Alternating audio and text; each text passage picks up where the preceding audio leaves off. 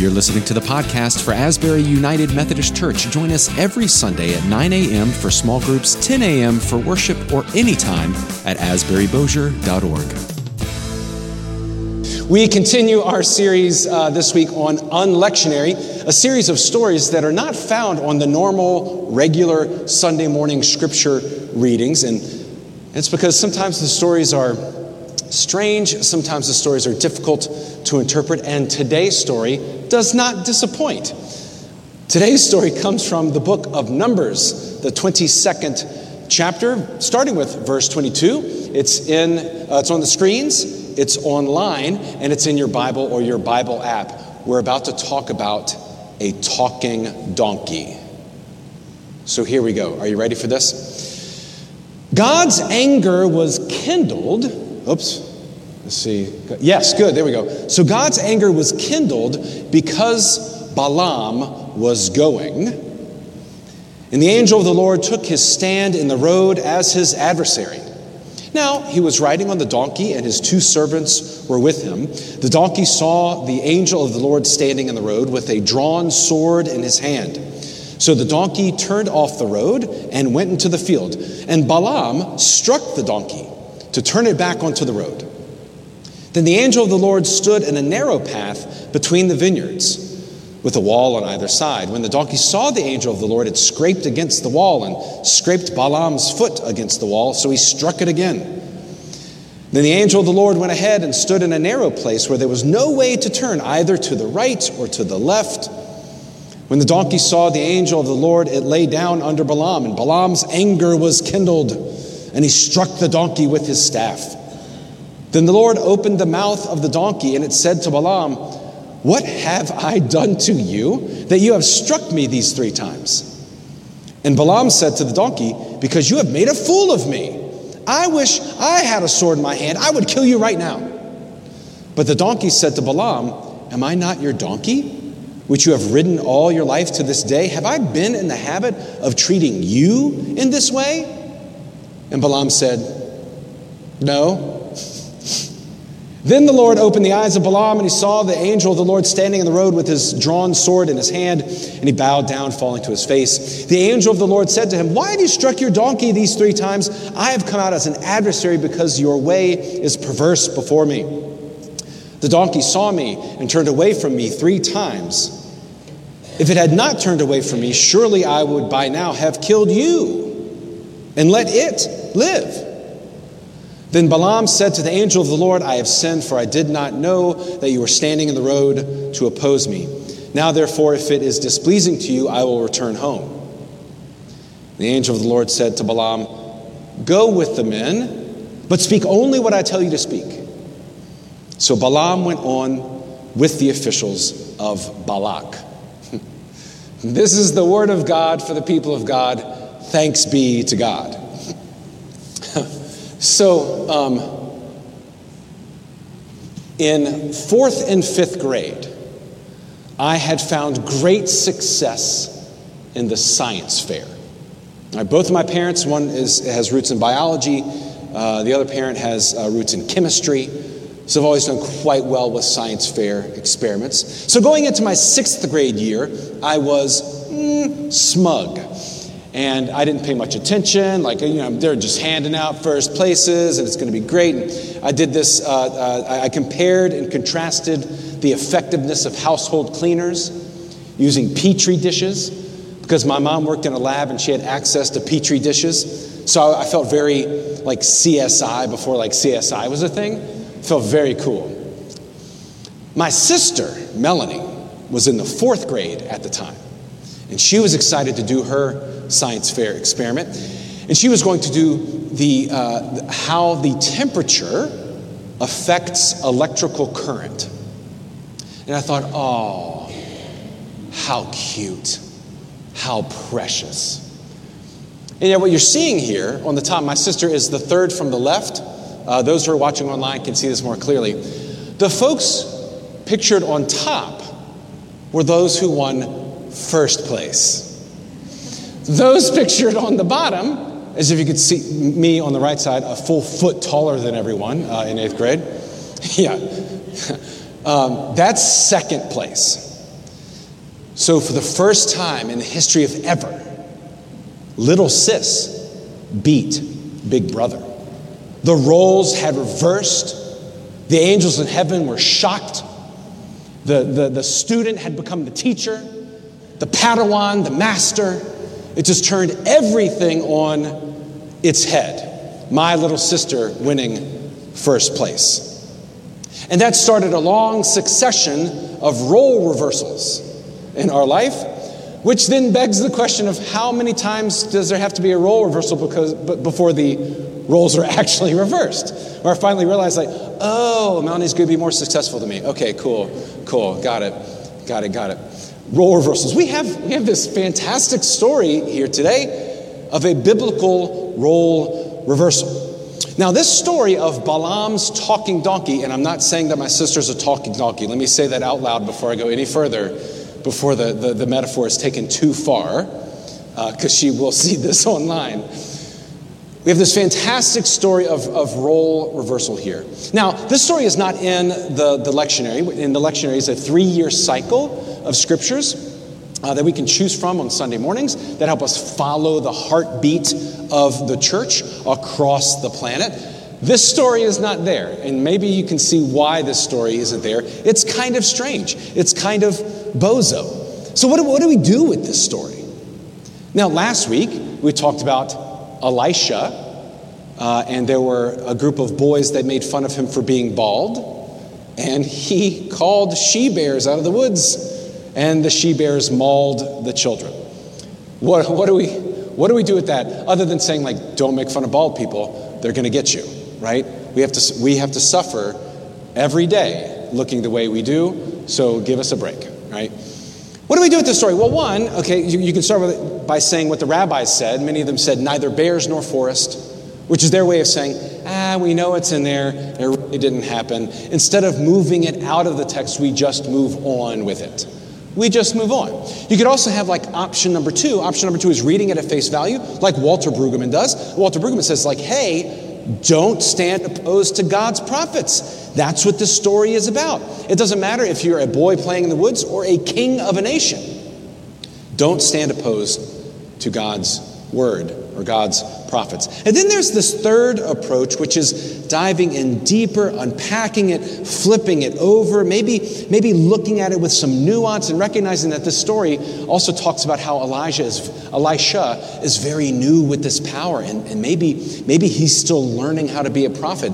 And maybe that's the sermon for all of us that we are human and we are messy and we don't always get it right. And maybe that's the same for Elisha. He's inherited this new power from Elijah, and maybe, maybe isn't using it the way that God wants him to. As good United Methodists, we read Scripture through the lenses of tradition, reason, and experience. Uh, and I would also add to that um, resurrection. So we read through tradition, reason, and experience, and also resurrection. It's a good rule of thumb that if this story doesn't bring me closer into communion with Christ, then maybe I need to read it again. Maybe it's going to take me harder to find the good news. So we also read through tradition, reason, and experience. We talked about that last week. We also read through eyes of resurrection. So sometimes the good news is hidden indeed. So I have a suggestion how we can understand this story. And of course, my interpretation is correct. So we're moving on to, I'm kidding, that's a, that's a joke.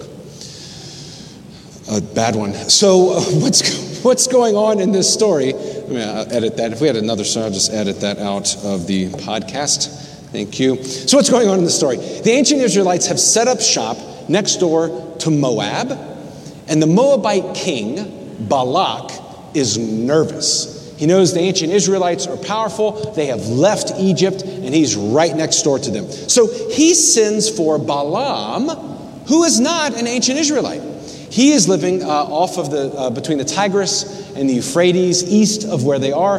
But whoever Balaam blesses is blessed, and whoever Balaam curses is cursed. So Balak hedges his bets and calls Balaam, and he calls him specifically to say, "Hey, I need you to curse these people." So I can be victorious. So he sends people out to go and meet with Balaam.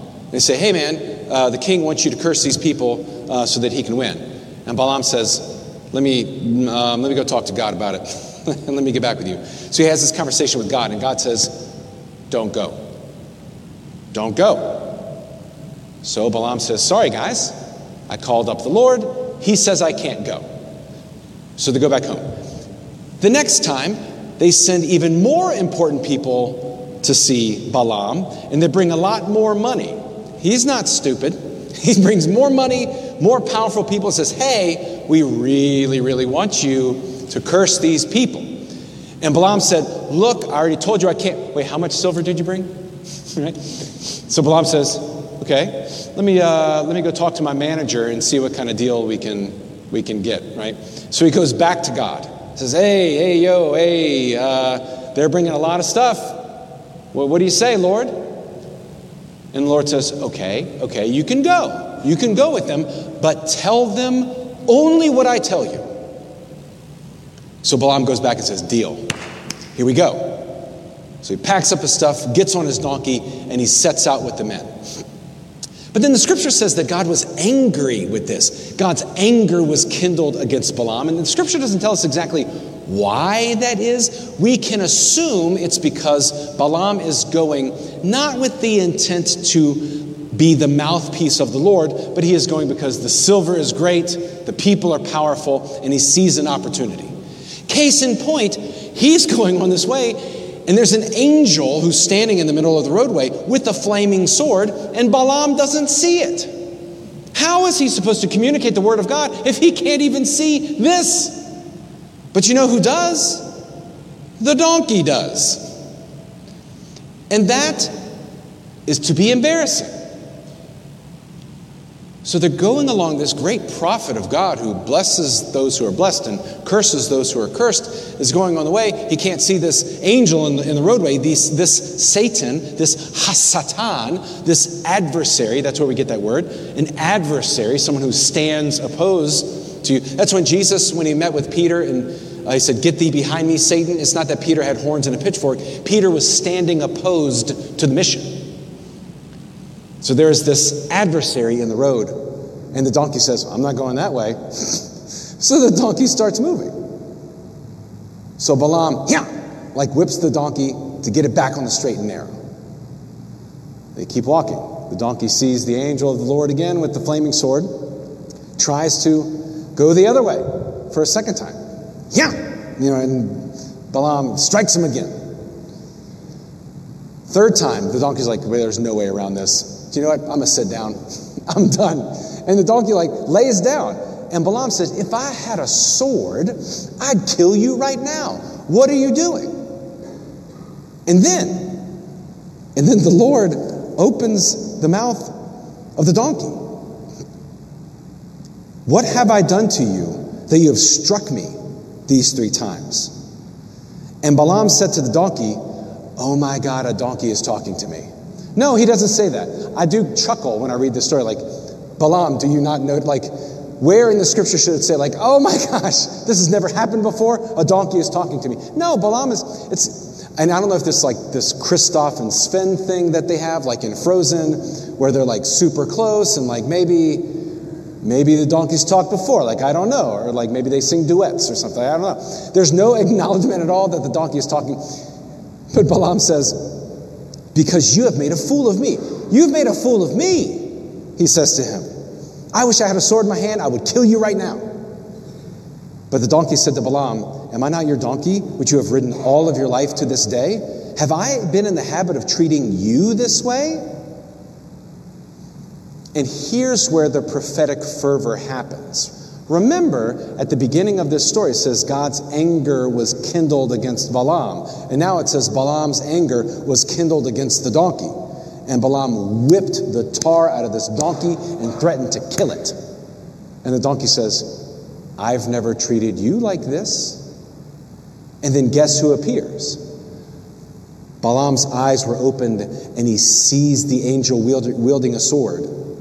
He goes, you're treating the donkey this way because the donkey's not doing what you want him to do. Should I treat you this way, Balaam? And there's this moment of immediate humility. You know, it's kind of like a sixth grade science fair where you just go in and like you don't care, you're in it, you're in it to win it just for yourself, and then your sister outdoes you very publicly, and you feel ashamed, at least for the moment. So, what should we do with, with this story? Is this a neither bears nor forest moment where we say, ah, it's a talking donkey, like we know it's there? We don't take it out of scripture, but we, are pretty certain it didn't happen. We just we move on. We just move on with our life. Or is this a story we should say, hey, if God ha- gives you a job to do, you should do that. Read the story for what it is. Do what God is calling you to do. Or could there be something even more beautiful at work in this story? In seminary, I had three different field ed placements. My first field ed placement was a church called Myers Park United Methodist. Huge church, 6,000 people in Charlotte, North Carolina. Remember the, the city Charlotte, my, my, my pastoral prayer that I didn't say city Charlotte. It was a slip of the tongue. Remember that story? That happened in Charlotte. Beautiful church, amazing. It was great. It was bigger than life and loved it. Great programmatic ministry. Um, my second placement was with the Duke Chapel, like on campus, this huge Gothic cathedral in the middle of campus, and the, the worship was fine and refined and beautiful, and the choir sang in Latin every week, and it was just gorgeous. So I remember going into the field ed office for my third placement. I was like, What you got? What you got for me? She goes, Oh, Mr. Rawle, we have something perfect for you. You know, it was hard to get into the office, by the way. I was like, like kind of lean in, you know, because I've been to these really big, fantastic churches. But we have something for you. And they said, hey, you're going to serve at Carr United Methodist in downtown Durham. I said, great, let's check it out. And I got there, first Sunday, 35 in membership. All white congregation in a black neighborhood. They prided themselves on their mission their one mission of the year. It wasn't as cool as pumpkins. It wasn't like uh, uh, a trunk or treat. It wasn't like Katie build. What they did is they put eggs out on the lawn the day before Easter, and then they went inside and let all the kids from the neighborhood come and clean up the yard, and then they would go out and, and finish. Like that was their mission. So I had this moment. What? What? What? What am, what am, what am I doing here, right? The congregation of 35, they don't understand the mission of the church. So, one of my last Sundays there, we were serving communion. It was July, the first Sunday of the month. We were serving communion, and uh, as, as, I do, the bread, the juice, and, and at the end, I served myself. And when I drank the juice, it was disgusting. And I thought to myself, oh my gosh, I just served expired juice to the entire congregation, right? It's kind of like that, that one time in college ministry when I mistakenly got onion loaf pita, and like no one was brave enough to tell me until after the service. So as I'm greeting people in the back of the narthex, I kept telling them, like, I'm so sorry, like, I'm so sorry that I served you expired juice, like, that's embarrassing. And no one knew what I was talking about. I mean, they looked confused. So I went back and I cleaned up communion and I took another swig of, of the juice and it was perfectly fine. And it was one of those moments where I think I think God made me pause and for a moment I tasted my own bitterness. I was so bitter angry and stupid that even communion burned on the way down.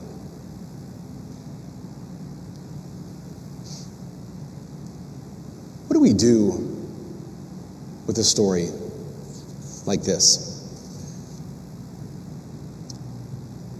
Balaam goes, and he heard the Lord, and he gave four different oracles all of which blessed God's people.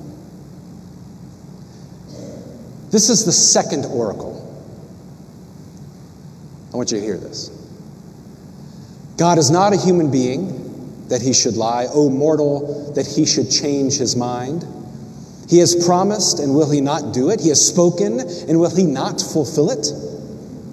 See, I received a command to bless, and he has blessed, and I can't revoke it. He has not beheld misfortune in Jacob, nor has he seen trouble in Israel. The Lord God is with them, acclaimed as a king among them. God who brings them up out of Egypt is like the horns of a wild ox for them. Surely there is no enchantment against Jacob, no divination against Israel. Now it shall be said of Jacob and Israel, See what God has done. And here's the thing this very ending of Balaam's second oracle says this Look, a people rising up like a lioness and rousing itself like a lion. It does not lie down until it has eaten the prey and drunk the blood of the slain.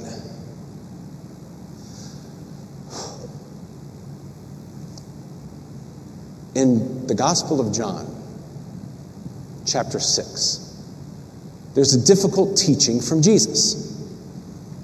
He is there with the Pharisees, and he's talking about himself as the bread from heaven. And this upsets them. It says the Jews began to complain about him because he said, I am the bread that came down from heaven. They were saying, Is this not Jesus? Isn't this Joseph's boy, whose father and mother we know? How can he say, I've come down from heaven? Jesus said to them, do not complain among yourselves. No one can come to me unless drawn by the Father who sent me, and I will raise that person up on the last day. The Jews then disputed among themselves, saying, How can this man give us his flesh to eat? So Jesus said to them, Very truly, I tell you, unless you eat the flesh of the Son of Man and drink his blood, you have no life in you. Those who eat my flesh and drink my blood have eternal life, and I will raise them up on the last day. For my flesh is true food, and my blood is true drink. This language of eating flesh and blood, of bread and wine, this language is very, very rare in Scripture, which suggests that Jesus is alluding to this second oracle of Balaam. Where Jesus is saying, one, just because I'm from Nazareth, and yes, you know my parents, yes, I've been born to a poor family, just because you see me as a beast of burden doesn't mean that I cannot be the mouthpiece of God. Secondly, this reveals not that Jesus is a king or a lord, or who will Pharisee above them. But Jesus is talking about his body and his blood being consumed. He equates himself with the slain. Feasting on me will cause you to rise up on the last day. Here's Balaam's oracle again. He says, Look, a people are rising up like a lioness and rousing itself like a lion. It does not lie down, it does not find peace until it eats the prey and drinks the blood of the slain. The rising in Jesus' case is not a call to arms, but a call to humility, through which we find everlasting life. It is a rising rooted in blessing and nonviolence. It's not about vanquishing an enemy as much as it is recognizing that they never had any power over you to begin with. Scripture says that people left the movement after this teaching in the gospel because the teaching was hard. It was hard. And it still is hard. It's difficult to believe that a just peace is more powerful than war, that loving your enemy has any role to play in our salvation. It's hard. The conflict between Balak and Balaam, the conflict between Moab and Israel, living next door to each other, is not new. I cannot begin to understand the complexity of the animosity between Israel and Palestine. There have been moments of great peace. And there have been moments when the world intervenes and it causes a mess I do think a story like the story we've heard today urges us to consider that before we take out a stick to start whipping a donkey, we might consider that there's something right in front of us that we are missing. Like Balaam, maybe our own greed is more powerful than we want to admit, and we can become blind to what God is calling us to do. I do know that, friend or enemy, we should grieve when life is lost. We should constantly be working to establish a world where servicemen and women are never deployed and never have to say goodbye to their families.